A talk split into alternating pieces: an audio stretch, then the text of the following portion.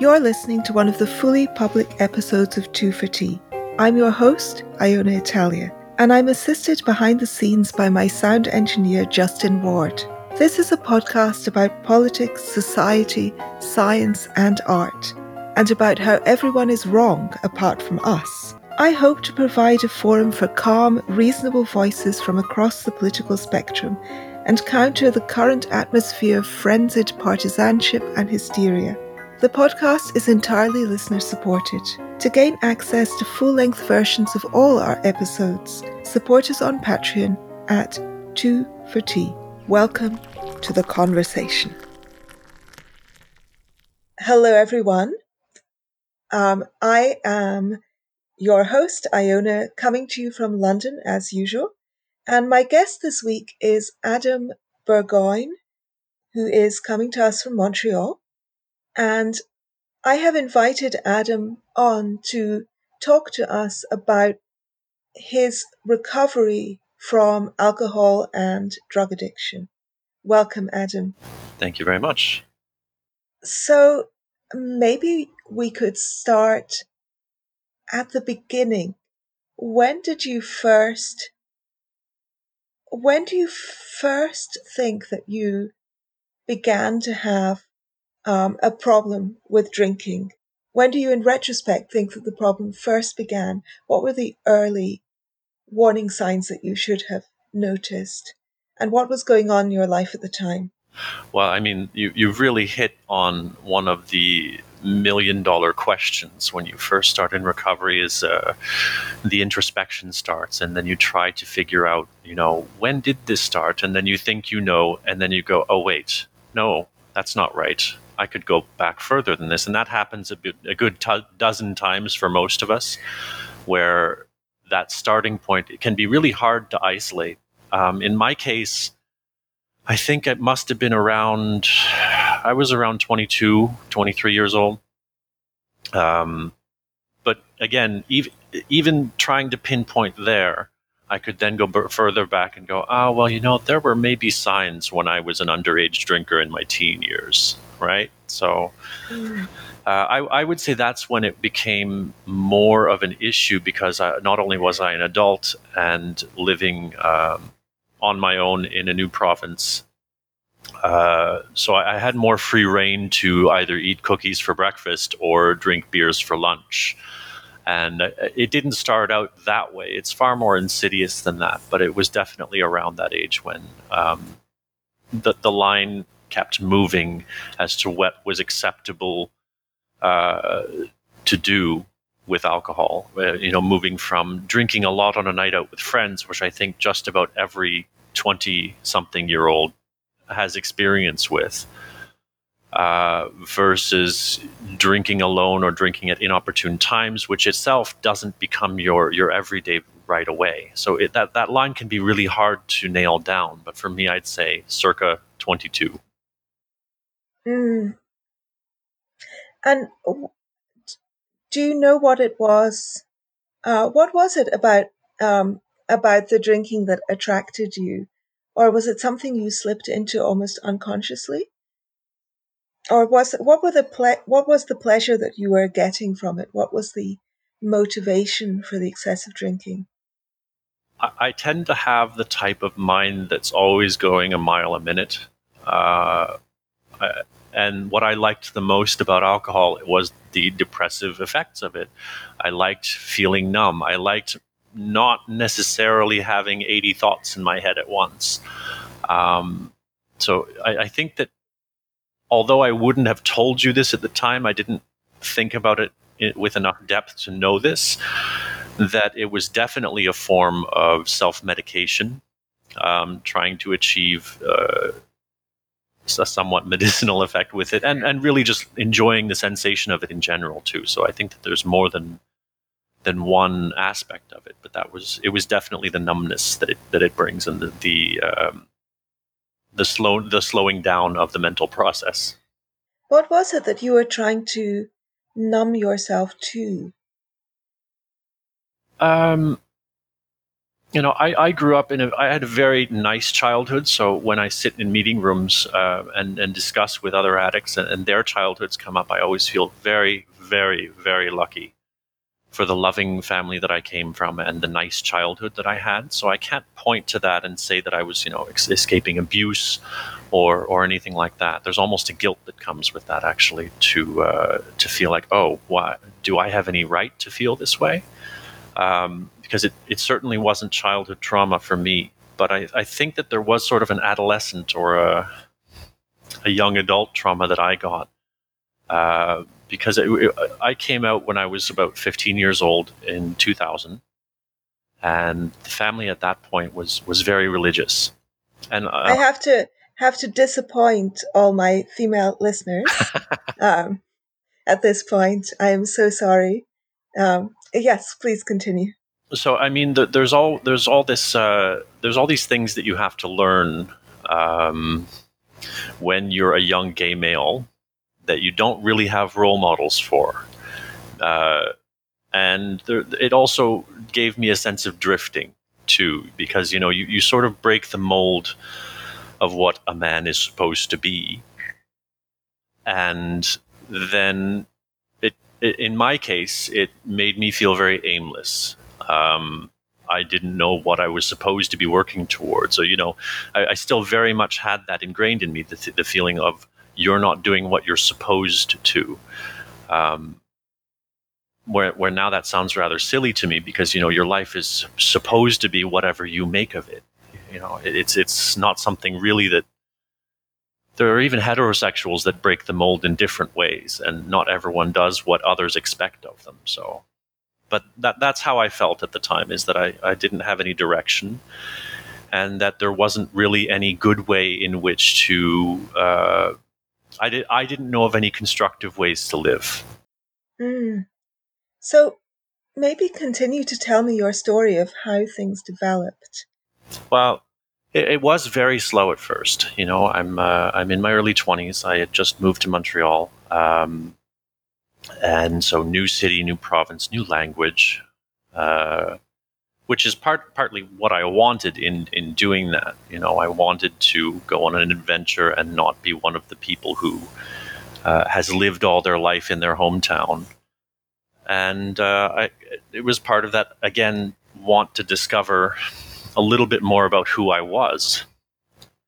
Um, so I can't exactly pinpoint when it changed from going out with friends and being social with it to uh, you know being a, a home alone. It was it was so gradual, and I still maintained friendships, and I still did go out a lot of the time. But that sort of waned by about 24, 25 ish, where it would be mostly me drinking at home and mostly a, a habitual thing rather than something that was enjoyable and something that was occasional, it just became more and more drinking to get drunk, to, to try to chase that feeling. And um, mm-hmm.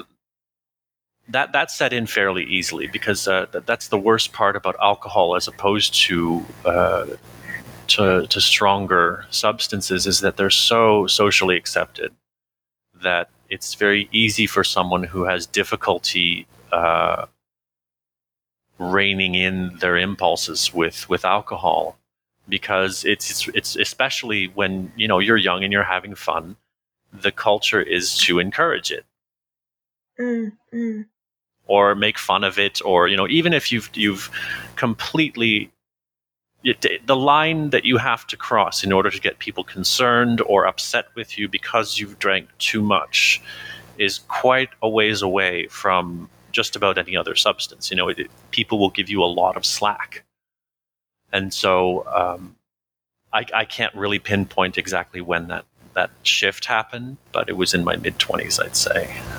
Did you find that, as well as giving you slack, people uh, actively encouraged you to drink. Oh yeah. Um, because I remember um, certainly when I was growing up, when I was in my twenties, um, I I remember us. We had many. I went to many, not exactly wild parties. I was a very small c conservative.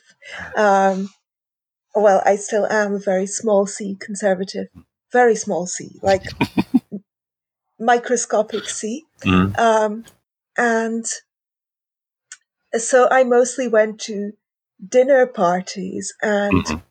kind of informal parties at people's houses where we were sitting around talking and things, um, or even playing charades and things like that, which I I loved. Um, but I I I certainly remember um, occasions on which I didn't want to drink anymore because I was beginning to feel sick, and my tolerance for alcohol was much lower then. And people were were really trying to force drinks upon me, even though I said I feel a bit ill. You know, I might vomit if I have any more. Mhm. Um, they were still uh, uh, they I they found it very difficult to take no for an answer. Mhm. They were very persistent. Um, I remember I remember that well. Well, it, it's very true. Um, the thing, th- there is a big thing, though. I don't want to make it sound at all like in other people are in any way responsible for how Mm. much that I chose to Mm. drink, but there definitely is an encouragement there. And um, speaking as someone who had a very high tolerance, um, it wasn't usually that I was saying no because I was at that point, but that um, I was always saying yes, and no one would really say say much about it. Um, I could de- definitely hold my alcohol well, though, and wasn't usually the type to get too drunk at a party. So even when we were drinking at parties, um, I was able to mask it because I would be conscious of the fact that other people should not see what I was doing. So Mm. when I was really off the charts was when I was drinking alone because then no one was there to observe what I was doing, how many I was having, or what I was saying afterwards. Mm, mm. So how many were you having? Um, and what what happened next? Um, again, that was a gradual increase as well. It, you, it started out even when I began habitually drinking at home. It would start out being like a six pack of beer bottles. Uh, so uh, that I would do half of that a night, and then that increased to one of those a night, and then you know. it- It just gradually keeps increasing because so does your tolerance, but you're still chasing that feeling that you only get when you've had just a little too much. Mm, mm, and um, I was around 26, 27 when it started affecting my professional life and uh, my social life a little more, where um, I was less good at keeping it under wraps socially. And also, you know, coming into work hungover and reeking of alcohol in your breath can only be passed off so many times before people notice, especially if it's a Tuesday. So it became more difficult for me around that time. Uh, and I, I, I st- people more stopped. It was more a quiet end to some friendships in the, in the way that you know we didn't really stop being friends, but we stopped hanging out because they didn't feel it was their place to say anything, but also they didn't want to be around my antics. Um, mm. they- Your your your antics. yeah, they didn't want to be around Mm. me and uh, say go out uh, at four o'clock in the afternoon to have drinks on a terrace somewhere and find that I'd already been drinking and I was way farther along than anyone else was. Mm, mm, And it, it became. um it, it was also very cyclical too because there would be periods where I would realize like oh wait you've you've really done too much with this. You've gone too far. And I was so stubborn with my ability to no no I have this under control which is very common with uh, with people who uh, who are like me in this way. Um, it was a refusal to even entertain the idea of getting help for it. Uh, mm, one of my bigger regrets actually when I first came into recovery that I had to forgive forgive myself for was the fact that um, I had worked for my current employer previously. And just before I left for the first time, they had offered to send me to therapy for it. And I turned it, basically turned it down and quit my job in response rather than take the hand that was outstretched because it, denial was such a strong aspect of it as a way of keeping the addiction going, keeping the gravy train going that uh, a- any suggestion that there was anything wrong would have to be outright shot down. Um, mm. So I changed jobs instead and kept the cycles going. You know, I, I, it was boom and bust. I would stop for a little bit, and then the cycle would ramp up fairly, you know, on a fairly gradual, fairly predictable slope. And then I'd be right back to calling in sick from work and uh, by by my 30s, by the time I hit 30, I was drinking like they sell these awful, disgusting, huge uh, 1.14 liter bottles of high proof beer in corner stores here, which are just they're they're as awful as you could possibly imagine. Even thinking about the smell of those now mm. is enough to sort of get my stomach on edge. But those, I was drinking about two of those a night. So, I mean, the amount, I am surprised that my liver still functions today um, with the amount that I was drinking by the time I hit 30. Mm. And how is that affecting uh, your behavior apart from the calling in sick to work? You said that your friendships your friendships kind of faded because people didn't want to hang around you. Um, does that mean you didn't you didn't say or do anything um, outrageous that that actively damaged those friendships? Um, in some cases, I did. Uh, I, I've always had a bit of um, a big mouth, you know, in the sense that I don't always think about exactly how someone else might perceive my words and tend to be rather direct in um, in my speech. Um, that does come from a preference on my end of enjoying when people are that way with me, but I, I often forget that many people do not enjoy that at all. So, in in some cases where alcohol had fueled that and also lowered inhibitions, then yes, uh, there were cases in which uh, I was too sharp tongued or said the wrong thing, and uh, it did cause a rift but some of it as well was just the shame for me. Um, knowing on some level what I was doing, even if I would never admit it outright. And so I just re- became a recluse from everyone and didn't want to put myself in the position to be seen. Because then again, that would put the apple, that would, that might put the whole thing in danger and make it so that I would have to face it one of the biggest things about addiction is shame. Um, this this idea that you know you're basically putting your head in the sand the whole time and going, nope, I can't see that. That's not a problem. I will just go over here and numb myself, and it will just go away. And if you think about that for more than a half second, you you know that it's not true. Mm. You know the whole time that it's not true and a lot of the time you're telling yourself oh you know i really should stop or i really shouldn't get another one as you watch yourself walk towards the store put it down knowing full well that you'll you'll buy it and you'll drink it so mm. it it became really difficult for me to even function aside from you know I, I was amazed that i could get myself to work at all, at all a lot of the time because you know saying I'm a functioning alcoholic, well, you're you're always quite a bit less functional than you imagine you are at the time. mm, mm. Well, it seems to be one of the differences between alcohol and other types of drugs is that most drugs have um, they they heighten certain faculties and they dull others, whereas alcohol just generally dulls your brain function. Hmm. Um, full stop you just feel kind of across the board hand, handicapped. Uh, for for sure, and w- which is why it was a bit surprising for me because even through the years of drinking, um, one one of the bigger things that it dulls as well is your sense your inhibition.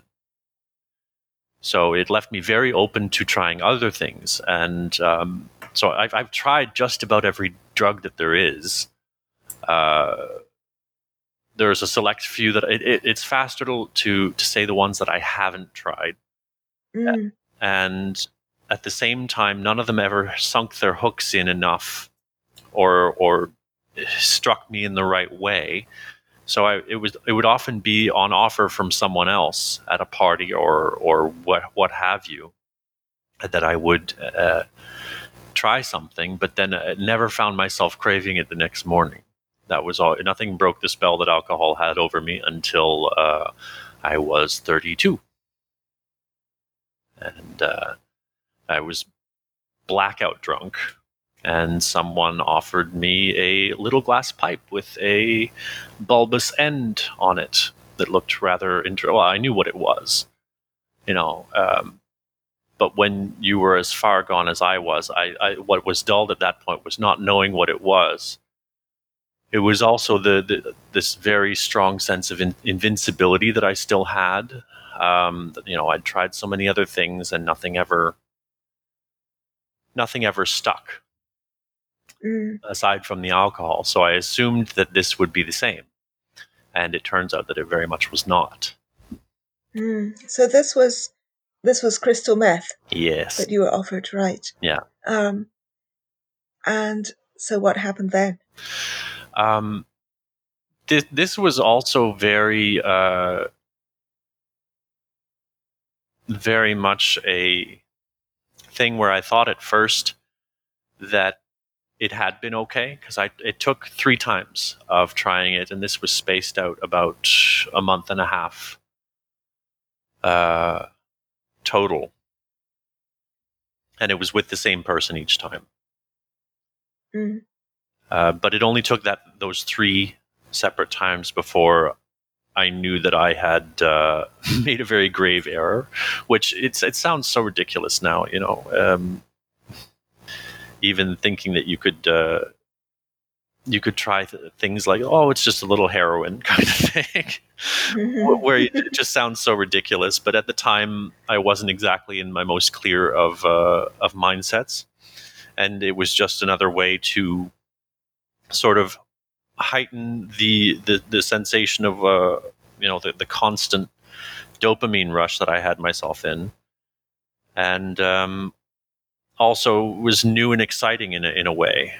And the the forbidden has always been something that interested me. So that there was that aspect as well that it was just so uh, so very not allowed that that made it even more interesting.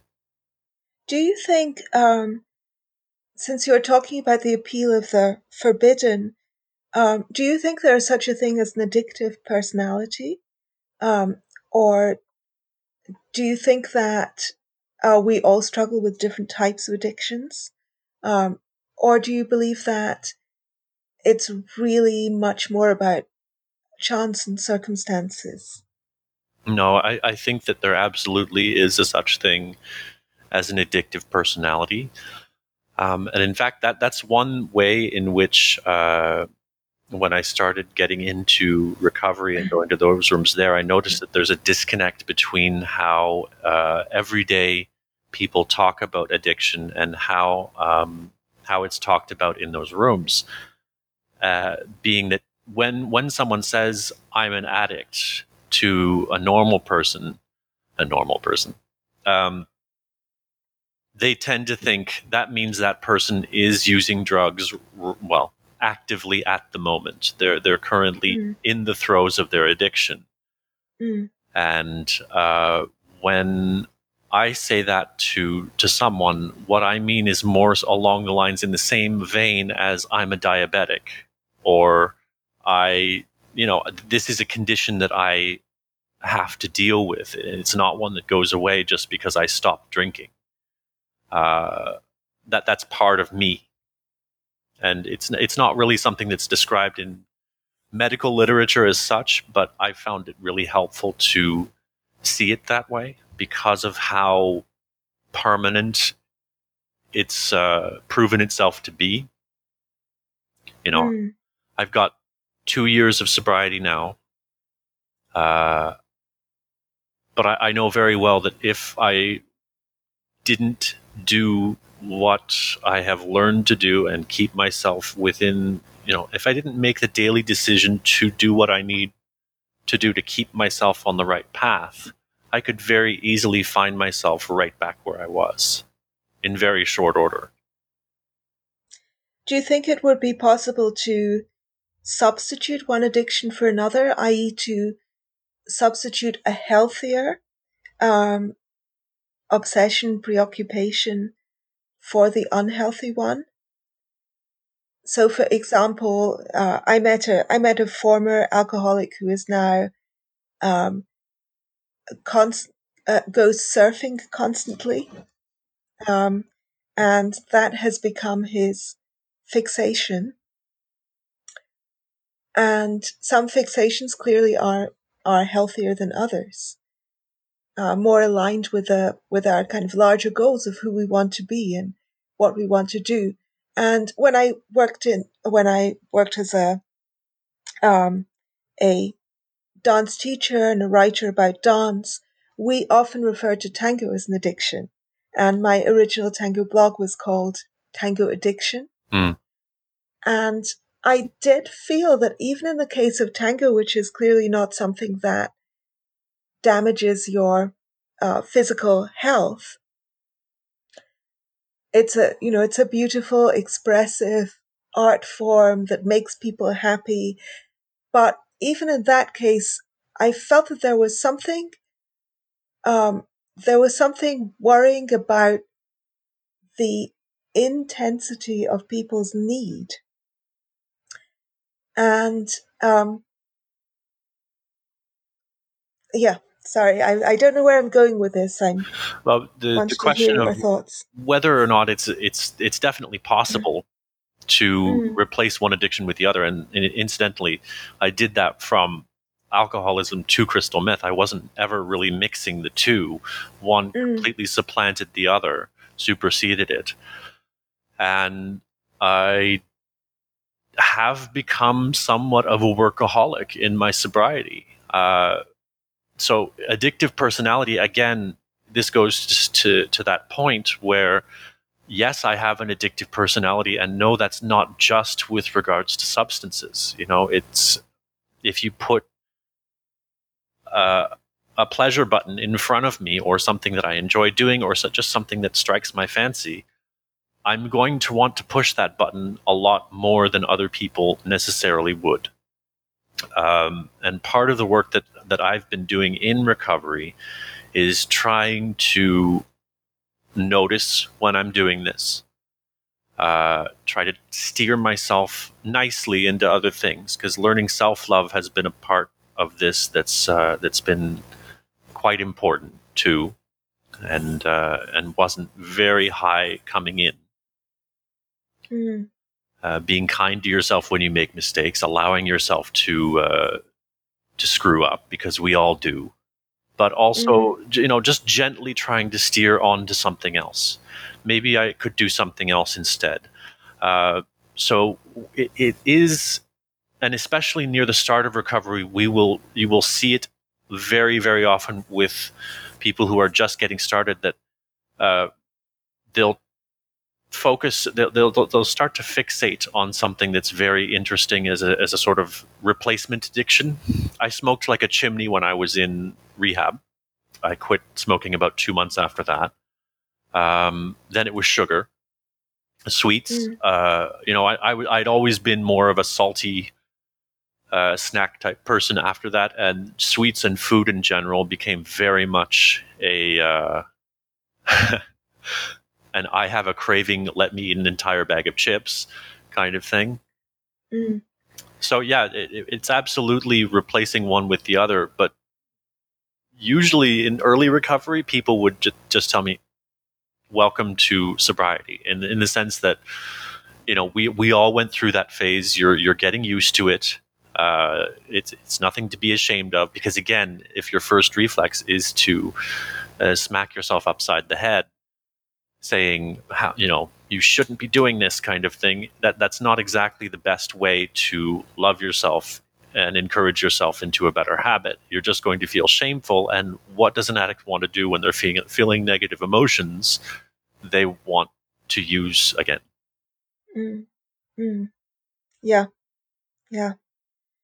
So, um, going back to your story, yes you said on on uh, Twitter when you were discussing this that you felt you felt actually thankful to have had the experience with crystal meth because Right. that put you on a downward spiral um, and it made the problem impossible to ignore. Whereas if you had only been an alcoholic, only quote unquote, then you would have just continued drinking until your liver gave out. Right. So tell me about the downward spiral and the rock bottom and what happened to get you out of that. Oh yes, uh, and, and and I still maintain that it was a uh, that was a very lovely gift wrapped in really ugly paper. Mm, Um, in the sense that, uh, like you say, it was it forced me to confront what I had been denying and avoiding and uh, pushing away for years. Uh, it was within within four months of the first time I smoked crystal meth, I was using it intravenously. Uh, I lost my apartment because the friends that I had just moved in with uh, basically had had enough. It, it was already a last chance kind of thing that they were giving me, and I very shortly uh, showed them why that was a mistake mm, and uh, so I wasn't. th- They didn't throw my stuff out on the street, but I wasn't allowed to be there. mm, Which, um, you know, again, th- they were very kind. Uh, at, I know now that they were very kind to me, although at, at the time, in my obsession with my own uh, with my own victimhood, I certainly wasn't cognizant of that. Um, so I basically was using sex as a way to have somewhere to sleep at that point. And when you're using crystal meth, there is no shortage of other crystal meth users who basically have the same mind as I did. Uh, you know, get high and have sex, which is mm, a lovely and productive way to live, I have to say. Um, but that for about four or five months, I would say that was uh, that was how I mostly kept off the street. Although during the day or when you know, th- there were plenty of times in which uh, I was not inside and it was not uh, comfortable, and I didn't have anything to eat. Mm. Um, and you and you live in Montreal. Yes. Yeah. Um, I had a lovely experience around that time with a food bank, which was again another source of shame. Um, not not that I think that there's anything shameful about going to food banks, uh, but again, when when you're in the throes of addiction, anything that makes it seem like you need help is is it's like anathema. You you hate it, or I hated it. I should speak for myself uh, because again, it, it's making you confront the fact that you are hurting yourself. You are the reason why this is happening to you, and this is no one else's fault. So it breaks up that victim narrative that's going on that allows you to sort of uh, pretend, make believe, pretend that oh, the, it's because the world's so bloody unfair that you're that you have to get high all the time. Uh, Mm, but in any case, I I wasn't even able to get food from the food bank because my ID had all expired, and they had this policy that required valid ID that showed your address on it. Which you know, mm, I thought I thought it was really funny that you know Americans get all up in arms about needing ID to vote, but um, somehow in this case, it wasn't too much to ask of someone who was out on the street. Uh, mm. That's extraordinary. I don't know if that's the case here, but I um, I will ask. Actually, one of my housemates volunteers at the local food bank regularly, so I think he would know. But I I don't think so. Um, I think you can just show up. I, I was Um, rather surprised myself. I have to say, I didn't expect. Uh, I, I didn't expect that, and and I was rather snarky with the person who, you know, I'm I'm sure it wasn't their idea at the time, but uh, I was hungry and I was uh, pretty incredulous mm, that Mm. uh, that I was being told. I said I, I said to him, "Are you worried about people driving in from Ontario to get you know these sweet food bank deals because it was a provincial residence that they were looking for, so you'd have to drive for at least two and a half hours to get to the next province." mm, mm. Or, or, or, or maybe they're worried about Americans. That's about an hour and 15 minutes away. Mm, maybe. I, in any case, I was I was completely flabbergasted by it, and it didn't exactly um, endear me to the this notion that we're we're oh oh so good at, at taking care of our um, uh, uh, taking care of people here because you know Quebec has very very high taxes that pay for social services and things like this, and this isn't necessarily tied to that, but I wasn't exactly thinking about where funding comes from when when this happened. Right? I all I knew was I asked for help once. I managed to finally summon the the courage, and you know it, it was made easier through the the the, the severe hunger I was experiencing. I I ended up losing about forty pounds in, in the period of one month. Um, Mm, during this period. Uh, so that one time I finally got the courage to to ask for help, I was sort of rebuffed from it, and it was it was not very pleasant. And how did you get the money for the meth? How did you get hold of the meth? How did that how did that work? Well, um, at first it was using up every credit facility that was available to me, and um, th- this was something that sort of fluctuated, where I would try to uh, fluctuated with my my drinking when it was still that, uh, where I would try to pay things down a bit, and then I'd end up using the the available credit again because. Uh, Addicts are not great with money. I don't know if anyone's ever told you this. Mm. but uh, we're not the greatest, and any any available funds will be quickly uh, reallocated towards the cause, the singular and uh, and consuming cause of keeping the high going. And when that didn't work during this period, it was basically me hanging around certain people that I knew would let me use with them in exchange for sex. So it was a form of prostitution, really.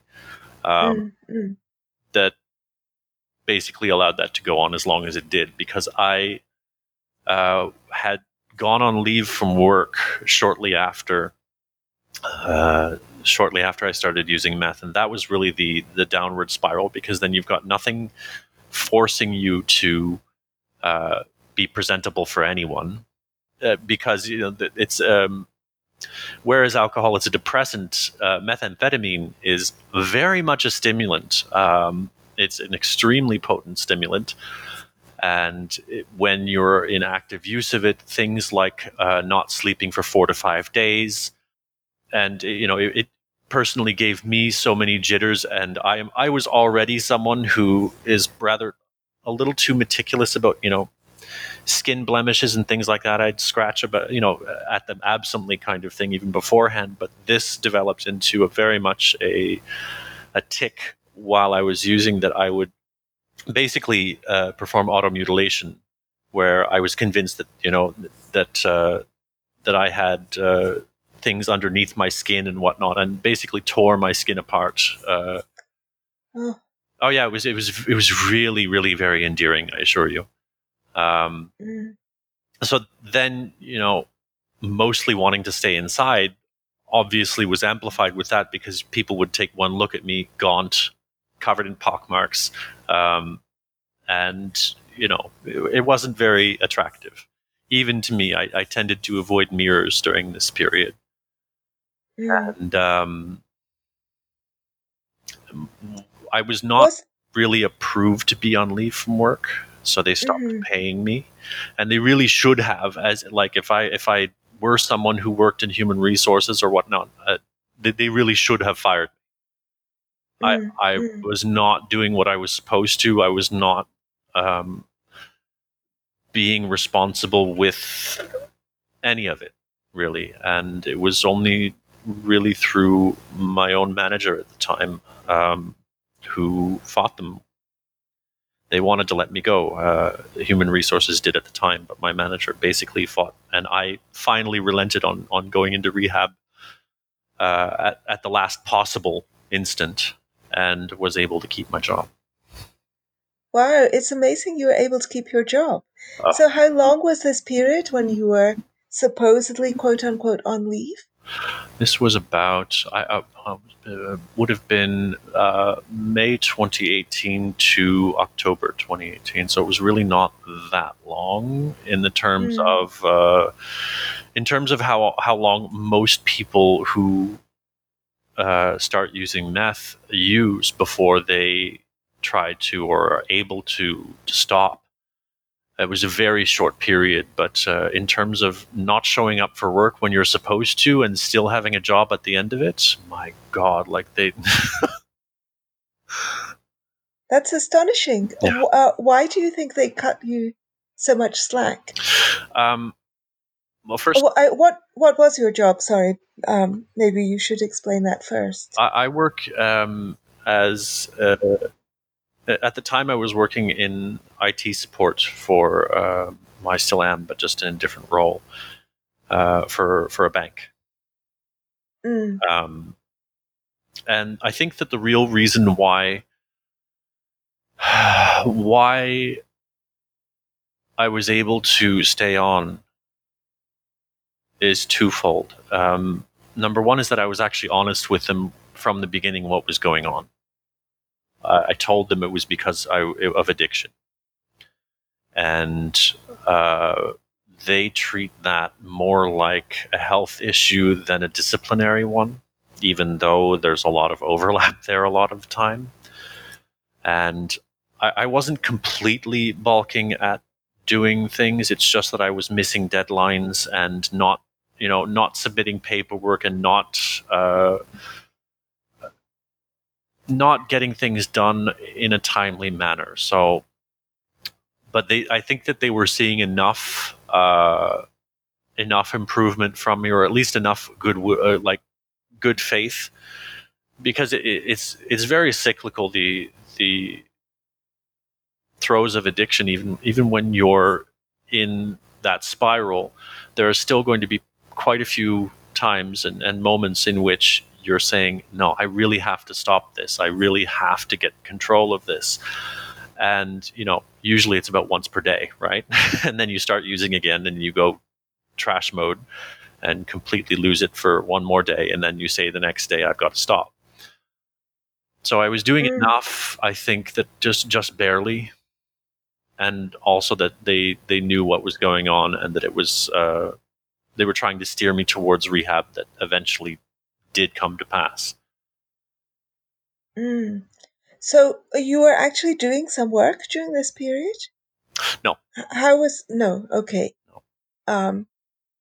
But I, I, was I was doing enough of what they they required of me to get the ball rolling on on rehab.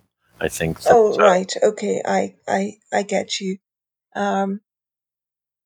So what kind of rehab did you do, and um, and actually, why did you agree to rehab? You agreed finally because it was your last chance of not losing your job. Was that the the impetus, or what was it that that changed and made it possible for you to actually go and do the rehab, which you had been resistant to up until then?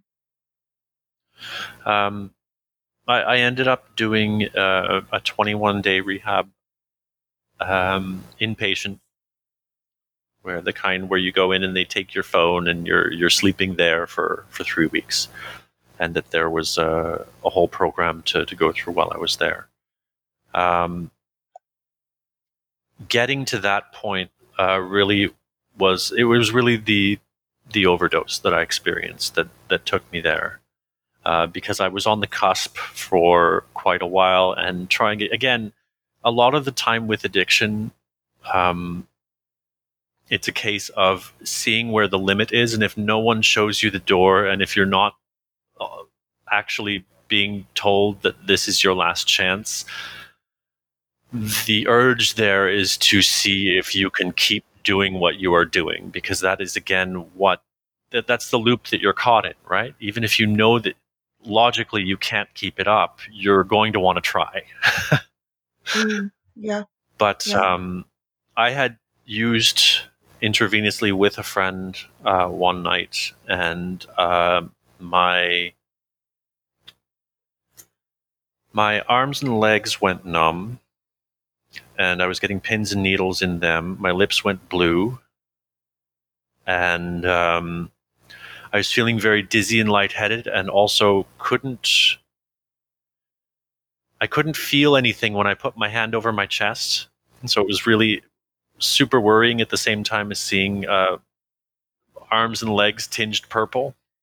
So he tried to send me to uh, not the emergency room, but uh, basically a, a drug and rehabilitation center's emergency area kind of thing, usually where people go to sleep it off and they also run tests on you and see if you need more medical attention. But um, I got out of the taxi and basically went to the apartment where I was not supposed to be and went up in that room and went to bed. And that was a very terrifying experience because it was um, I don't know why I did that actually. I, I, don't remember having any any conscious thought of why, but it was probably something to do with again the feeling of not wanting help, of of uh, no, I can handle this kind of bullshit. Uh, but yeah, I, I remember feeling a sense of wonder at whether or not I would open them again when I was feeling my eyes close. Mm, mm, because I had been I had been awake at that point for five days, I think. right. And you know, it, even if I'd wanted to, it would have been physically impossible for me to to stay awake. And I think I slept for about thirty four or thirty six hours. It was a very strange feeling, waking back up again Mm, when you're not sure that you would have. right. Were you happy to wake back up again? I was surprised. I was happy. Um, I was relieved, and that surprised me because um, I I actually through through all throughout my life I had tried to commit suicide three times. Um, so it was never this idea of uh, being happy that I was waking up was pretty foreign to me because uh, I was stuck in a very uh, self pitying kind of cycle and Mm, so my my wanting the pain to stop was was interpreted by myself as I want to die. So in, it it it took a what what I see as a near death experience for me to realize that no, in fact, that's not really what I wanted. I just wanted to stop feeling like things hurt all the time. Wait, you tried to commit suicide three times? A total of three times in my life. Yeah. Um, what, uh, when, why, how? Who? who what? yes. Yes. Um, the first time was actually when I was 14. Um, and I, my, my father had always had a, a very well stocked uh, workshop in the house where he would work on uh, handyman type things. Uh, he had a lathe in there and a, a bandsaw, just work on wood and, and general projects around the house. And when I was 14 years old, uh, th- this was spurred on by the uh, the hor- the horrifying realization of being homosexual, um, and that it wasn't going away, and that uh, you know I didn't think that I could uh, cope with that, and so That's, that's extraordinary. What year was that? 1999. Were, were you very, were you religious? What was, what was the source of My family was yeah that? church Right. every Sunday, four times in one weekend on Easter and Christmas weekends. Uh, altar boy, choir boy. You know, we were, the life revolved around the church in in many Right. ways. because by the late 90s um i mean i'm surprised that you found it so hard to accept at at such a kind of late point in history? Well, a lot of the time, for people who are not yet out of the closet, the the idea the ideas conjured up by your own head are much more terrifying than the real world would actually. Um, you know that it's it's not actually as scary once you've done it, but when you haven't, it's terrifying. And especially, you know, I was a was, this was in a rather small suburb of a rather small city in a rather small province in Canada. So it, uh, this was um, in Halifax, Nova Scotia. So I wouldn't call it backwards there, but thing the, the feeling of how advanced things were on gay rights would probably have felt very different in London in the UK or even in Montreal at that point than it would have there. Mm. You know, mm. the, the only things that I saw during that period on TV about gay people were them dying of AIDS. So and that, mm. that's that's how it was back then. You didn't see uh, any real um, that that was life as far as uh, the the television that my parents watched, and therefore what was what was pretty much seen in the house. You know, investigative reports on uh, on gays dying of AIDS was pretty much all, that I'd known about it. Um, and then aside from that, it wasn't mentioned. Right. Even that, um, actually, I will need to look this up, and uh, so I don't want to assert this with too much confidence, but um, even then, I think people were already um, living with HIV um, on medication at that time. Um, quite, uh, they were living with it as a, a chronic managed condition. Um, like much diabetes. more so than it had been in, say, the mid to late '80s, for sure. That- right.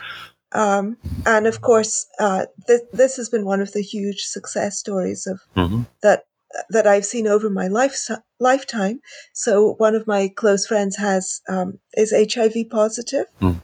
and he simply goes once a month to get his medication. Mm-hmm. Actually, I think now that they're now they are sending it because of COVID. Uh, but he goes once a month to get his HIV medication, which is free.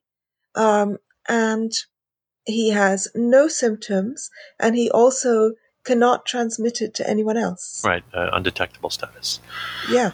Um, it, no, that's and, extraordinary, and absolutely extraordinary. It is very um, much more um, manageable now, which which is definitely a good thing. But I, again, it, it, was my uh, adolescent brain catastrophizing uh, things, mm. and uh, I just didn't see I was just terrified of the whole thing. I was terrified of losing my family. I was terrified. Of, I was just terrified in general.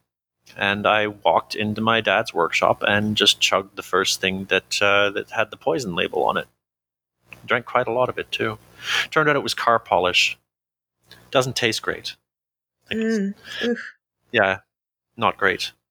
So did um, when you recovered from that, presumably did you tell your parents? I, yeah, I, I, kind of had to force it. It was kind of forcing myself out of the closet because they were bewildered by it, of course. Because mm. again, mm. I, I, will repeat this: I came from a very, very loving family. Um, mm. There was there was no issues of abuse or uh, or neglect, you know, nothing even remotely uh, in that vein. So I mean that they were completely blindsided by it. Um, even though I'm sure they had ideas about uh, maybe me not being quite like the other boys.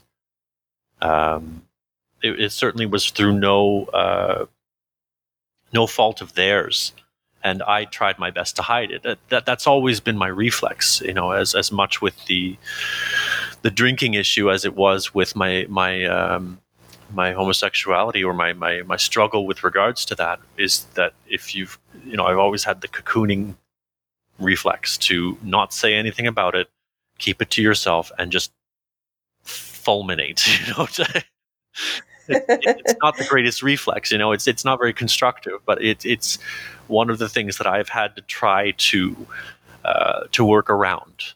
So, what was the second occasion? The second occasion was uh, this. The, the, second and third occasions were both uh, near the end of my drinking career, Um, and each time was just uh, drinking enough alcohol to get severe alcohol poisoning and end up in the ICU. Mm. Um, and that that was on purpose. Yeah. You feel right. So you act. You actually were. Um, you were consciously trying to kill yourself by drinking that. Much. Wow. So it it was very. Um, you know, I look back on that now, and I, I can't even. It's hard to, to to look back and to think that you know you were so close to a realization or um, an epiphany that could have saved you a lot of pain. But sometimes it's that pain that you've gone through that really makes it possible for you to move forward or to learn. You know, I, I could have listened to other people's addiction stories all day long for uh, that certain period, and around the time that I de- uh, that I've declined help, uh, you know, any number of times really, and it, it never quite gets in the same way falling flat on your face does. And, you know, it, the pain is, is a very good teacher. I want to return to your narrative. So you opened your eyes there in the room in mm. that shared flat, which you had been uh, barred from. Yeah. Um, and what happened next? Uh, within about, I want to say within five or six days, I, I checked into rehab um, and it was only because they don't they didn't have any any free beds at that time that it wasn't sooner. I wanted to go in. I, I was afraid I'd lose my resolve, uh, mm. but it turns out that um, you know that that that experience has really scarred me in the best possible way. Um, when I st- when I got out of that rehab, and it, it was very much involved with the 12 step programs, which is what I have been doing since. And um, uh, the group therapy aspect of that has helped a lot. Being able to um, open up in a room full of people that have no goddamn business judging you because you've heard what they've done and you've heard the things that they that they went through too. It's it's very much a non-judgmental kind of space where you can uh, you can be honest about about the things that you've done and the things that you said and the things that uh, that gnaw at you. Was uh, this an a was this an AA style style? Um, yeah. Right. Was it secular or was it this um, affirming belief in a higher being and yeah, well, that's the thing too, isn't it? AA was very classically uh, Catholic, I believe, or at least mm. very Christian. Um, and they've sort of grafted this higher power conversation onto it uh, in more recent years because it's no longer the default assumption that everyone, that just everyone is Christian. Um, and in some ways, I think that that, that, that, that is an earnest thing. You know, uh, I'm very much an atheist and, and have been quite some time. So that, that was a difficult aspect for me to, uh, to deal with. And it was pr- one of the primary reasons that I refused for so long to even entertain the idea of trying um, one of those meetings. And so I would say it's, it's not secular necessarily. You will have certain members that are very much more, uh, w- who have very much more of a religious bent than others. Um, it's always in a, in a spirit of respectful dialogue, though. It's, it's not considered polite, for example, to in any way imply that you need to believe in God in order for you to be recovery, uh, you know, in proper recovery or doing the right things. In fact, in those rooms, one of the best things about it is that very early on you learn that you speak for your damn self. You know, you, when you speak, you tr- you don't say we, you don't say you, you say I, which is why you may hear me occasionally catch myself because it's it's a very common thing that that that people do is speak in terms of well you should do this or we do this or you do that when really you're talking about your own experience. So maybe talk to that and other people who see themselves in it are free to do so but at least you're not pontificating to others. Giving sermons is is pretty frowned upon in, in those spaces, which is again why someone who's an atheist and very much not religious now can stand to be there is because there there at least is very much um, an understanding there that no one is get to be giving sermons. Mm, mm. I know that there's there's quite a lot of controversy over the AA style of therapy, mm. um, and I do wonder. I know that you are obviously only speaking for yourself, mm-hmm. so I do wonder whether it works for everyone. And by that, I don't mean some people just simply fail altogether to recover, but I mean some people may be better suited to um, a different approach, not just because of the the higher power hmm. framing, but also um, I know there are some psychologists who argue for a harm reduction approach mm-hmm. um, because they feel that the diagnosis that the person is is an addict in that sense that you outlined, um, somebody who will always you will always be an addict, meaning that is your psychological frailty, a, a kind of permanent state, um, rather than an experience that you went through or a behavior. Hmm. And I'm I, am i am thinking about Foucault's um, famous line from the History of Sexuality, where he says the sodomite had been a temporary aberration and the homosexual was a species. Mm-hmm. It's something like that. It's a little bit analogous to that almost. Well, it's like the drunk was a temporary. it's like the drunk was a temporary aberration and the addict is the is a is a species. Um, so I know that some people feel that that can make it seem that you are um, powerless in the face of this substance, and it can seem catastrophizing and might, for some people, uh, lead to a kind of black and white thinking in which if they have even one drink, they're going to go straight back down the road to complete addiction. Mm. Um, whereas if they hadn't seen themselves in that way, they might have been able to handle a, a setback like that. Um, and it may also discourage some people from reducing their drinking because they feel the only options are drinking as they currently do or complete abstinence and rehab, etc. So I have heard those arguments. I don't know how you feel about them. Um, again, speaking only for myself, mm. My experience has taught me that harm reduction for me cannot work. Um, because that, that was the approach that I was taking uh, mm. earlier on. When, when I say that I was stopping, you know, I only started doing 12 step uh, after rehab. Well, when I started rehab, so in October of 2018, I had stopped uh, by myself, you know, no support system, just uh, of my own volition, done the reset method where, you know, I think it was about for a total of five months, I didn't drink at all and then tried to ease myself back into it. Within two weeks, I was getting smashed alone again. You know, th- mm-hmm. there was that I have heard lots of people talk about harm reduction, uh, usually in an academic kind of way, uh, very much detached from the lives and realities of addicts that I have met. Uh, I'm also listening to a whole bunch of other addicts tell me pretty much the same thing on a regular basis. Now, does that mean that people who have sex, success with harm reduction don't exist? Certainly not. I, I, I never, you know, even when people say you're an atheist, that means you say God doesn't exist. I say, no, I just listen to your proposition for what God is, and I say, I don't believe that.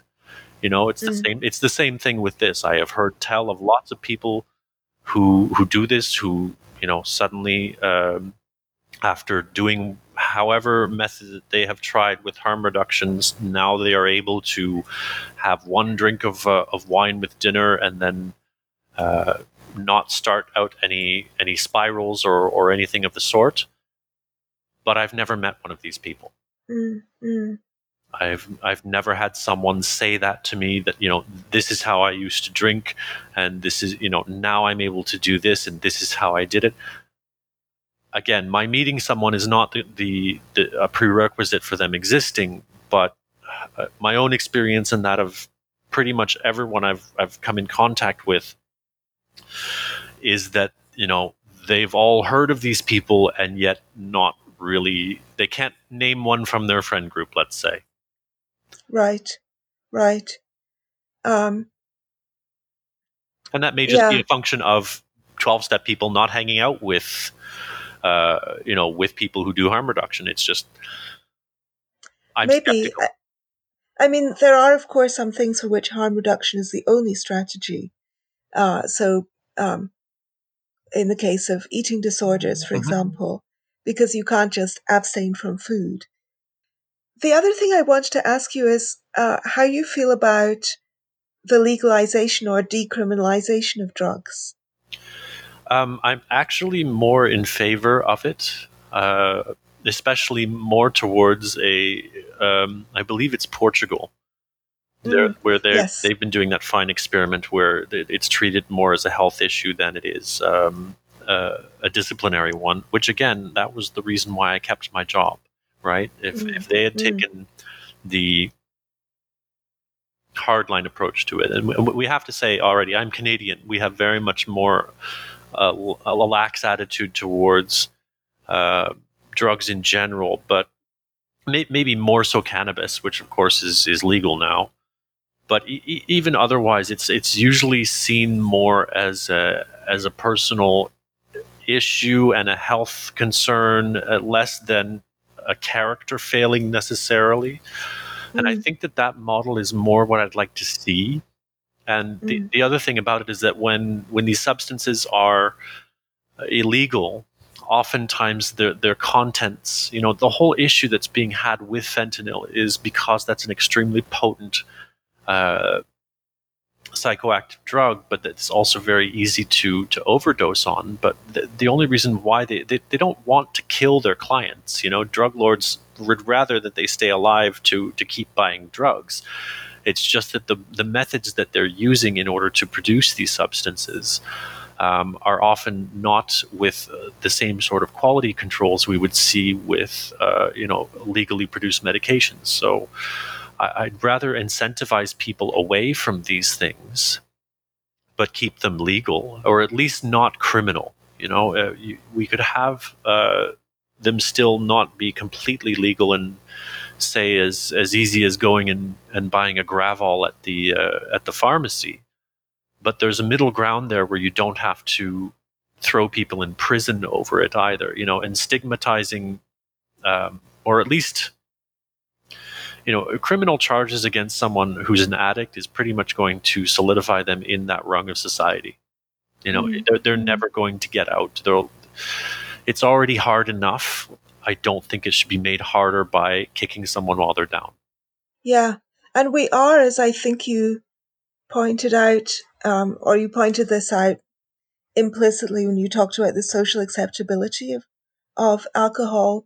Um, we are very, also very um, uh, hypocritical about this. Mm. We don't ban alcohol, which many, many people are addicted to in a way that's extremely harmful to them um, and which kills many more people.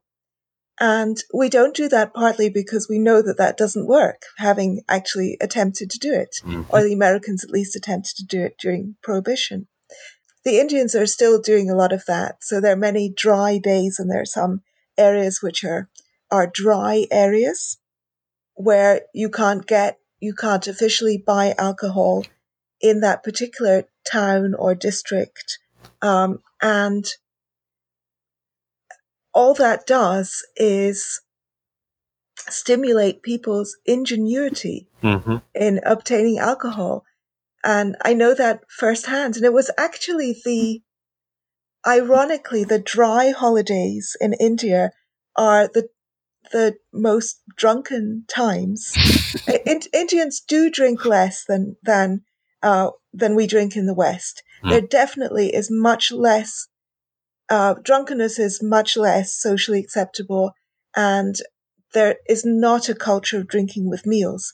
Um, but on the evening before those kind of holidays when you couldn't drink, um, my friends would be messaging me on WhatsApp saying, you know that tomorrow is a dry day. You'd better get to the bottle shop and get get some get your alcohol now.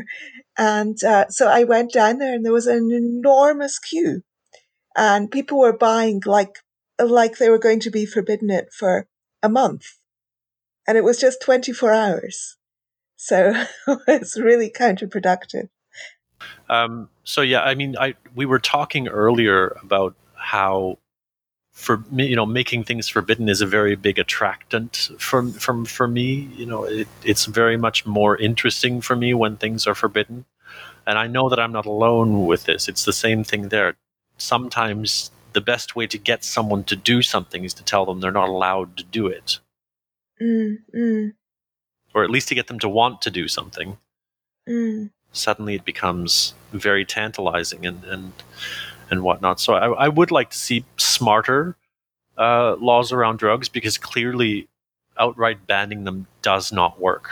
I don't know how many more years we need to see more and more proof that not only does it not stop the demand, but it doesn't stop the supply either. If I wanted to, right here and now, I could go to you know, I could I could get any number of these substances that are supposedly banned.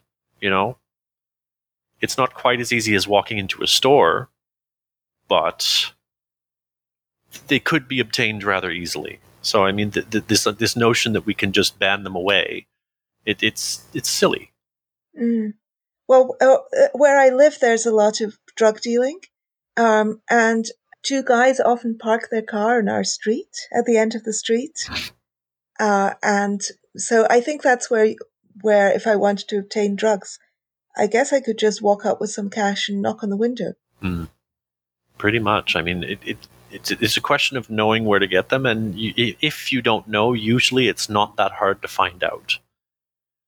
So, even though I'm someone who does not partake in those things anymore, I think that it's it's not a good use of resources to try to eliminate them entirely. Um, nor is it a good idea to take a punitive approach to uh, dealing with addiction. And, you know, by and large, if you're dealing humanely and also effectively with addiction, you're also tackling homelessness. Because one, the, the kinds, especially in developed countries where there is a safety net, um, people always fall through the cracks. You know, there, there are going to be those that, that don't fall into the categories that are there. They don't get the help that they need at the time. But even though anyone could fall homeless and need help for a certain amount of time, usually the ones who are continuously homeless and stay so, it's hand in hand with addiction. This is very, very, very common it's because one of the reasons why they're not getting the help that they need is because they don't want it. You know, you, you cannot help an addict who doesn't want to help themselves. Mm. It, hmm. it's not possible. Mm. Yeah. I'm thinking back to what you said about your desire to be numbed, mm. which is something that Bridget Phetasy, uh, who I also interviewed about her recovery from addiction. Uh, we talked about a number of other things as well, mm. but we did uh, we did spend quite a lot of time talking about her recovery from addiction, and she was also primarily an alcoholic. Um, she did some other drugs, but she was primarily an alcoholic, and she also talked about this wish to just be numbed, mm-hmm. to just kind of black everything out. Yeah, and um, I'm really curious as to whether mindfulness techniques might help with that. Meditation and other things where you try to sit with your thoughts or experiences where you try to, where you become very absorbed in the experience where what you're aiming for is a greater kind of sense of presence. Absolutely. I um I had this um, letter correspondence with Nir Eyal Mhm. on the website Letter. We had a public correspondence, which I'll I'll link to in the show notes, Mhm. about his book Indistractable, which is um, advice for people who have technology addictions, Mm. which is something that I see all the time and which really bothers me. People not uh, people just not being able to let go of their phones Mhm. and not being able to be there even during an enjoyable experience, Mm. even whilst they're out with friends or having dinner together or doing something fun, even on holiday, still are escaping from that into kind of just aimless scrolling on Facebook and things. I used to be far worse at that than I am now. Yeah. but uh, meditation and mindfulness is one of the big tools that I that I use to Mm. stay on the right path. You know, I, I have to meditate uh, pretty much every day. It uh, Mm. it really helps me to avoid catastrophizing things. You know, one of the the reasons why I felt like I needed to feel numb all the time was just that everything was the end of the damn world in my head. You know, because I, I just always felt confronted by every experience that I was having or every emotion that I was feeling.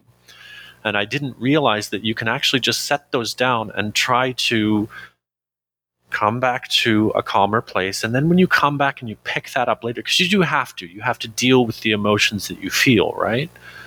Yeah. But once Yeah. you come back to your center and then you come back and look at this again, it's it's like the difference between the scary monster CG in the movie and then coming back and you pick up this this lifeless mask afterwards where you see where it kind of all right, I kind of see where the scariness came from, but this is this is really nothing. I can do this.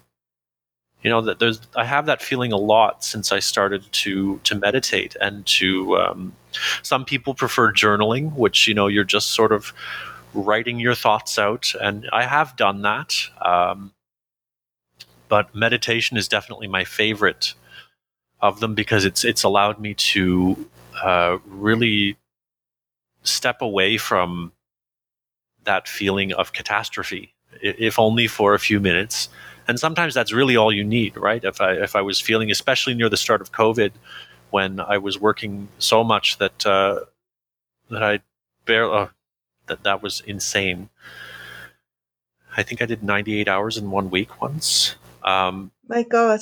but the times where I was so stressed out that I felt like some, you know, I was going to collapse, and then I go, okay, Adam, it's t- take a few minutes, take five minutes, and then I would meditate for five minutes, and I would come back to it, and I'd still be busy, right? You know, even taking the five minutes was difficult, but once I did, I was way more effective, and it didn't feel like I was on the verge of some sort of disaster anymore. I, I, could, I could actually look at something with fresh eyes and then, oh, okay. Sometimes it's all, it's just a little breathing that I needed, right? Yeah.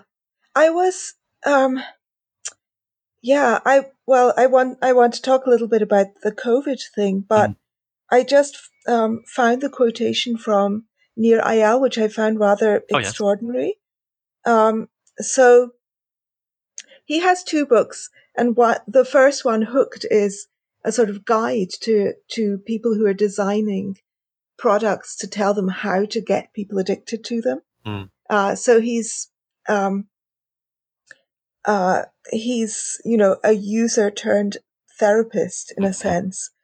Um, but in that book he says the ultimate goal of a habit forming product is to solve the user's pain hmm by creating an association so that the user identifies the company's product or service as the source of relief. hmm And then in Indistractable, he says, he puts it even more strongly. He says, all behavior is driven by the desire to escape discomfort. Hmm. It's all about pain, which means if all behavior is driven by the desire to escape pain, then time management is pain management. Hmm. I found that a really extraordinary um, thing to write. And this is a very successful, wealthy, happily married uh, man who says that he doesn't suffer from depression. Mm. Sorry, I, I don't know where I'm going with that, but I wanted to put it out there because Oh, I I, was I very much I agree. was so strongly reminded.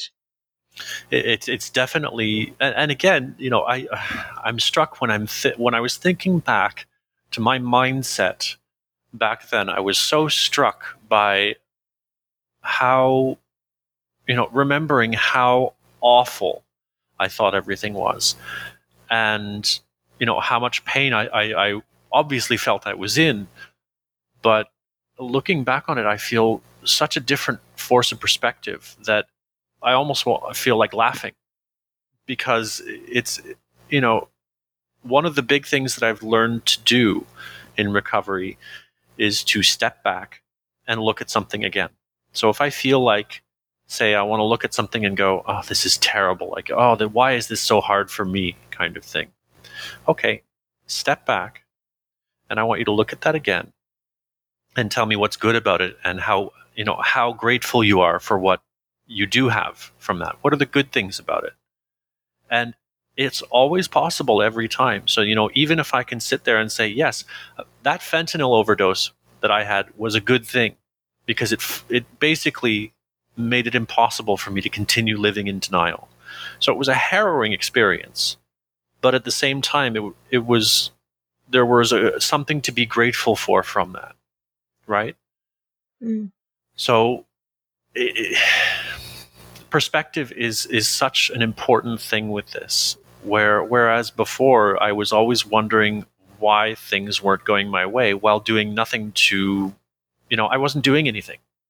I was sitting there wondering why happiness wasn't falling into my lap, and it's like, well, no shit, cupcake. Like, what do you think this? You know, you, you sit there, one oh, going, oh poor me, all the time and not doing anything in order to improve your condition or improve your your your situation.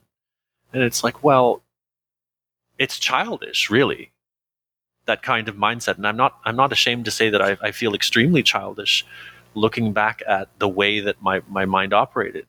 And it's not to to say anything except for perspective is is, is really everything. You know it's difficult for me to to imagine going back to that mindset now. Mm. Do you feel um so you said that you will always be an addict. Mm. Um have have there been moments when you felt um especially vulnerable when you felt that you might actually return to the addiction? I've had uh, moments where I felt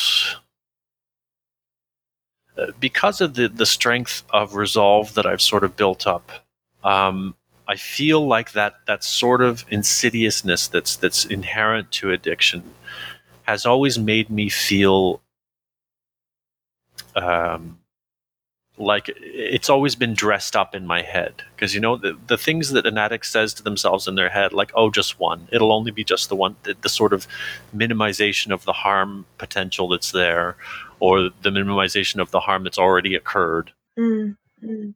instead of thinking things like oh i would love to go out and get some meth and smoke it it's never been that because that's so easy to to shoot down right Right. um, the thought that comes into my head now is something like, oh, I really feel like doing something crazy or doing something I shouldn't, you know, because it's, it's vague enough that it gets to just sort of hang there uh, and doesn't provoke the same sort of alert response. Even though I've trained that sort of, sort of response out of myself, it's not as, as reflexive. Um, so to, to answer your question yes i have had those kinds of feelings um, and it's usually predictably after i've had bad news or if i'm having a bad day or screwed something up because you know i'm not this this enlightened guru that doesn't uh, have any issues processing or dealing with the emotions that i that i experience um, anymore. It's more just that I've learned better how better to cope with them, and some days I do that really well, and other days not so well.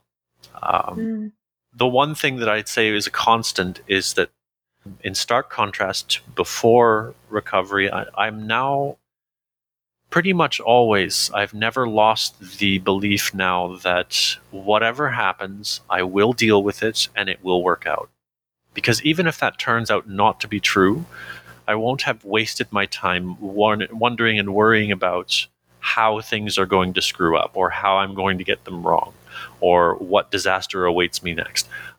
I can't think that way you want it you'd mentioned the the covid period. I would say that that was another thing to be grateful for the fact that i was working so much during mm. that mm. period. Because i did you know i know people who lost their jobs. I know people who uh, lost their sobriety after extended periods. In one case it was 30 years that he'd been sober and uh, lost uh, fell off the horse near the start of covid and to my knowledge has not got back on yet but for me, working that much, uh, it gave me the chance to focus only on the things that I could control, which is a huge. That's one of the a pillar. One of the pillars of recovery for me is narrowing your focus and not concentrating so much on these grand problems of the world, which really are often oftentimes when an addict or when I was focusing on things like that. It was in order so that I could not focus on the things that I do have control over and the ways that I can influence my my life. So so COVID was great for that because I didn't have any choice. Or at least the choice was easy to make. You know, I think that there's always a choice, but uh, being that busy and having to have my head down and being in crisis mode, I didn't really feel too much uh, fatigue until I would say the end of May when things finally went from crisis level uh, down to just very busy, where it remains to this day. Uh, mm. but when that adrenaline started to wear off, I, I, needed to take a week off because it was just like a ton of bricks fell. right, right. But uh, I was going to ask.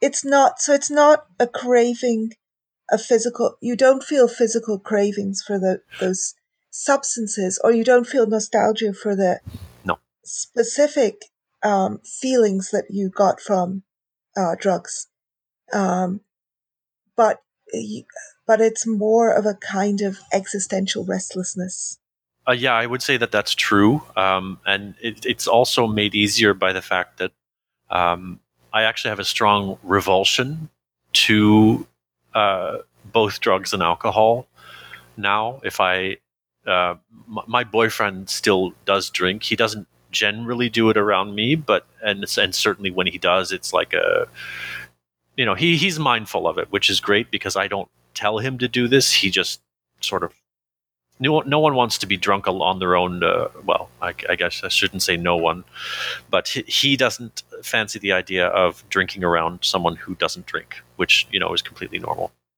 Mm, mm. Um, but if I if I were to smell it on his breath, sometimes that's enough to just turn my stomach. You know, smelling alcohol is not fun for me now. Uh, even the thought of certain smells of alcohol, certain types of those bloody hand sanitizers. Uh, mm. I'm sorry, I know that's a really bad swear for British people, and I shouldn't say it. Uh, really? Apparently hand, hand sanitizers is a swear. Oh, bloody is, isn't it? Oh, fuck that. Who cares? but certain certain of those, uh, I'm I'm not sure if it's actually eth- I doubt it's actually ethanol in them, but it's probably methanol, which smells similar. It's very a very sort of almost like you're putting tequila on your hand smell those ones right, are right, very yeah. difficult for me. Um, and thankfully, it, meth is not a smell that you usually get a whiff of walking down the street. Uh, but uh, cannabis is legal here, and so it's it's fairly common to, to, smell that, and it's it's got a very pungent odor. And I'm not a huge fan of oh, that. Oh yes, I absolutely cannot stand the smell. Um, and even though I quite enjoy smoking pot, but I certainly don't have an addiction to it. I mean, I have no cravings to do it at all when it's right. not around. Mm. Um, I do it only when I'm offered. I think the last time was probably at least three years ago. Oh, but I, but even though I quite, I don't mind the smell when I'm actually um, smoking myself, I cannot stand uh, smelling it uh, as a third person. It's not great. Um, yeah. Um, like when we're in our garden, for example, it's a very frequent smell wafting on the wind across from next door. Yeah. So, so um, yeah, the, the, a direct uh, idea to go directly toward those substances is, is again made easier, I think, by painful experiences that I've had. Uh, again, proving to be gifts because I don't uh, have the same level of struggle with it that perhaps some other people would. Right. Um, I'd like to um, ask some of the questions that people have asked uh, on Twitter. Sure. Some of them, some of them, you really have already answered. Someone asked uh, about your family. Did your family know about your problems? At what stage did they find out? And did you get any help from them? They knew about the alcoholism uh, and that they'd seen evidence of that in front of their own eyes for, for a while. And um, they, they, we don't live in the same province, first of all, uh, but they, they knew enough about alcohol being a problem for, for quite some time. Um, and they, they did try to help. But again, I, I said earlier that you can't help an addict who doesn't want to help themselves. Uh, and I'll, I'll reiterate that here. Mm-hmm. I, I did not want to help myself. I was just in denial mode. And everything that they did for me or tried to do for me um, backfired, as usually it does. You know, if you try to help someone who's in the throes of this and they don't want the help, you're never going to get the, the desired result out of it. It will always backfire. And I don't usually like to speak in absolutes like this, but I would say that um, my family got used to the idea that I was going to do what I was going to do. And uh, they didn't particularly enable me too much. There was some of that going on. Um, but it, I, I spoke to my mother about this recently, and she said something along the lines of, "I just uh, the whole time I was just wishing that there was something that I could have d- done to help." And I said to her the same thing, you know, Mom, you couldn't have helped me. You know, it, it, there's nothing for you to have done here. Mm. I hmm. had to be the one to pick up the ball and to start rolling it. it there, there's no other way around this and that that's the most painful part for people who are around addicts that they love um, because they want to do something right? And they feel guilty that they can't fix this person's problem. But that's a feeling that you really have to try to temper if you're around someone who's got an addiction problem because that's only going to lead you to do things that not only will not help them, but will probably actively hurt them. If you enable an addict to keep using, guess what? That's exactly what they're going to do. Mm. So, someone else has asked um, what lifestyle changes were helpful during the initial stages of your recovery? Um, I'd say that, it, well, especially if you if you mean it, you know, um, and this is why people say that it takes rock bottom to get them on the right path because the initial jolt that you have to do, you have to have this happen. Well, you have to make this happen. Um, is is very very sweeping changes. You know, I had to uh, block everyone on every platform that I had ever used with. I had you know dealers included, everyone. Um, e- even people like uh, friends that I hadn't seen in a while who maybe drank a little too much, kind of thing. Gone. Right. Hmm. And this wasn't necessarily a, a holier than well. This actually re- very much is not a holier than thou thing where oh I'm I'm sober now. I can't associate with you. I don't trust you around me. No, no, it's I don't trust me around you because. Mm. That aspect, especially with regards to alcohol that you and I spoke about, where well-meaning people will want to, oh, you know, have a drink here. Let me get you a drink.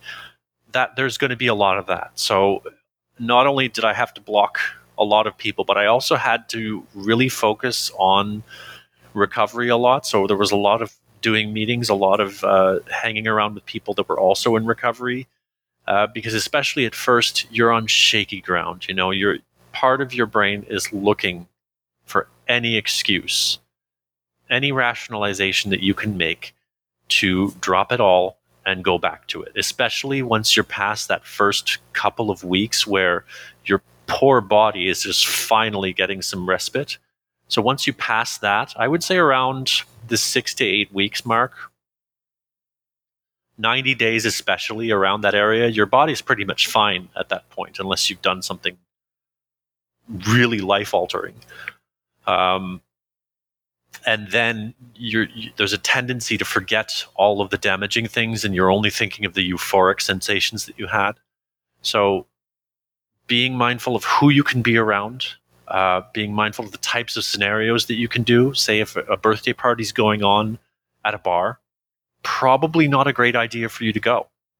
Or mm-hmm. if you must, to go with someone else who's also in recovery for a hey, happy birthday, just pat, just dropping in and then leaving.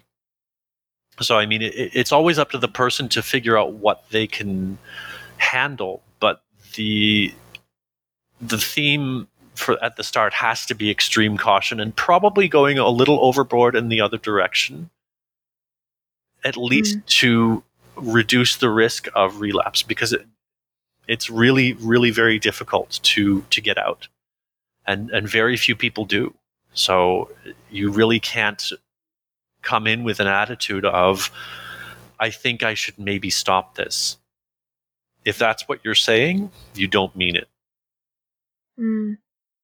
Yeah. A friend of mine who uh, was an alcoholic for years um, had she had completely stopped drinking and she hadn't been drinking for maybe four or five years mm-hmm. and she moved into an she was she um, moved into a new apartment and the previous um, owners had left this rented apartment, they had completely gone. And there were a few kind of odds and ends in cupboards, like there often are, that they had mm. forgotten, like a few hair bands and things like that. And she found in one cupboard there was a bottle of whiskey. Mm. And she drank the entire bottle. um, and then she was wandering around, and this was in Buenos Aires in the city. And it it was it was summertime. It was uh, warm enough weather to be outdoors. She was wandering around and she went into the uh, Plaza San Martin, which is like a, a small green space hmm. right in the kind of heart of the city. I, I mean, it's like going into Central Park or something. Hmm. And um, she lay down on a bench there um, and she just conked out there hmm. all night.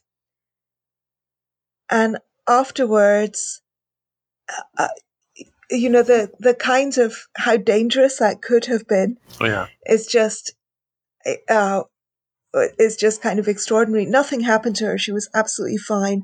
She woke up. She hadn't even been robbed or anything. her handbag was lying next to her and her money was still in it, which is kind of extraordinary, especially in Buenos Aires. Um, but, uh, you know, anything could have could have happened at that stage. Oh, I think she also, before she went to the park, she went to a tango event um, and um, had had a lot of interactions with people, which she doesn't had completely blanked out afterwards. Oh, so who knows what went on there? Um, but she went to this event having just drunk the down to the bottle of whiskey and then slept on the park bench. Um, and that was years after having given up. Uh, yeah, and I mean th- that's the thing is that even though you are still on shakier ground and have to pay more attention and be extra vigilant at first, that's why the language is avoided of saying I overcame addiction or I was an addict kind of thing because it it's not to give the impression that you're never going to get better at all it's more to reiterate the fact that it's a daily decision that you're making, one day at a time, right? If you mm-hmm. if you come to think that oh, I've checked all the boxes and therefore I don't need to worry anymore, what happens to your friend is more of a risk, much more of a risk. Um, I still don't keep alcohol in the house, even if it were, say, table wine or something to cook with. That ain't happening. I have had people over, and uh, you know, my sister was over for Christmas dinner last year, and I said, "You can bring wine and you can drink it with your dinner, and that's not a problem. In fact, I would rather you do that because I know that you like wine with your dinner, and that's not a problem. However, the bottle leaves with you, even if it's empty. Mm. And yeah, that was fine. That that but, was the rule my my friend had as well. Yeah. Um, and I often had dinner with her like that. So I opened my bottle, I drank some wine, and then I put the cork back in and took the remainder away with me when I left. Right. And it's learning what these limits are at first that you'll eventually be able to sort of chip away at the sort of hard line walls that you put up at first. And you can go, okay, you know what? I think for myself, I'm being honest with myself and I don't actually feel any issue with that. I don't feel like I want to drink. I don't feel any sort of way about it. But I'm still making sure that those safeguards are in place. Mm, mm, yeah. Um, one last question, which maybe you will feel that you've already answered it, but uh, someone asks what what the biggest lesson is that you've taken away from this experience. Um, I, I think that it would be that if you're that, that happiness is hard work. I was always wondering when I was younger and when I was in the throes of addiction uh, why I wasn't happy uh, and what what was wrong with me to make me feel this way. You know, the very sort of life is happening to me kind of thing. And I'd say that what I've learned through getting through recovery to this point is that nobody feels happy all the time. That it's only because we don't feel happy all the time in the first place that it has any meaning anyway. You know, that the that we have these lovely and fleeting moments and that if you want to be happy, that you have to work for it. Um, I, I, I really do think that if you want something done and if you want to change your situation, that you have to be the primary um, source of that change. And speaking personally, I was sitting expecting what I wanted to happen to just sort of fall into my lap, and it's it's perfectly ridiculous. Why should anyone else care about what I want enough to enact it for me. What kind of entitlement would that be? It's it's um, it's been pretty much a paradigm shift for me where I hold myself responsible for pretty much anything like that now. And you know, if, if something is not really my responsibility, I've also learned to leave that to, to the person who is responsible for it. You know, I can't I can only handle, and barely sometimes it feels like, my own magisterium, right? So mm. I, mm-hmm. I can't possibly be responsible for anyone else's. And, and in fact, I, w- I find that I used to be so much more concerned with worldly causes and these huge societal problems. Um, but learning to focus on my own and to only take what's mine and leave what's not for everywhere else. I think that's been my biggest takeaway from from the whole thing, and one of the big things that keeps me on the right path. Mm, very wise, um, Adam. Uh, is there anything that you have wanted to say that I haven't given you a chance to say? Pretty much covered some good ground here. I was, uh, I've gone through two cups of tea too, so. um, Yes, in case anyone doesn't know, it is mandatory that all guests must drink tea during this the recording of the podcast.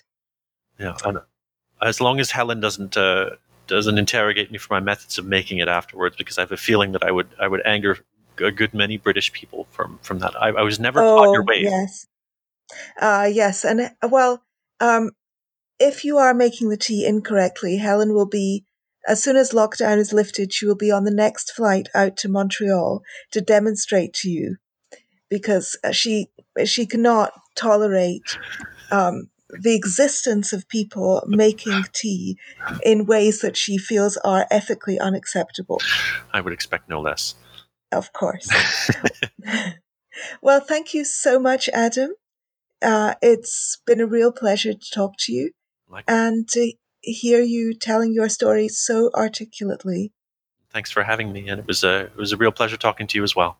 Thank you. Have a wonderful week, everyone.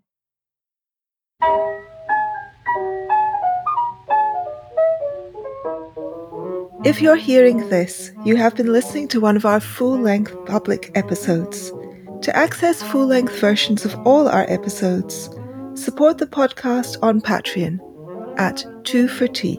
You can also find us on Twitter at 2 for Tea PC, Papa Charlie. Stay well, stay happy, and have a wonderful week.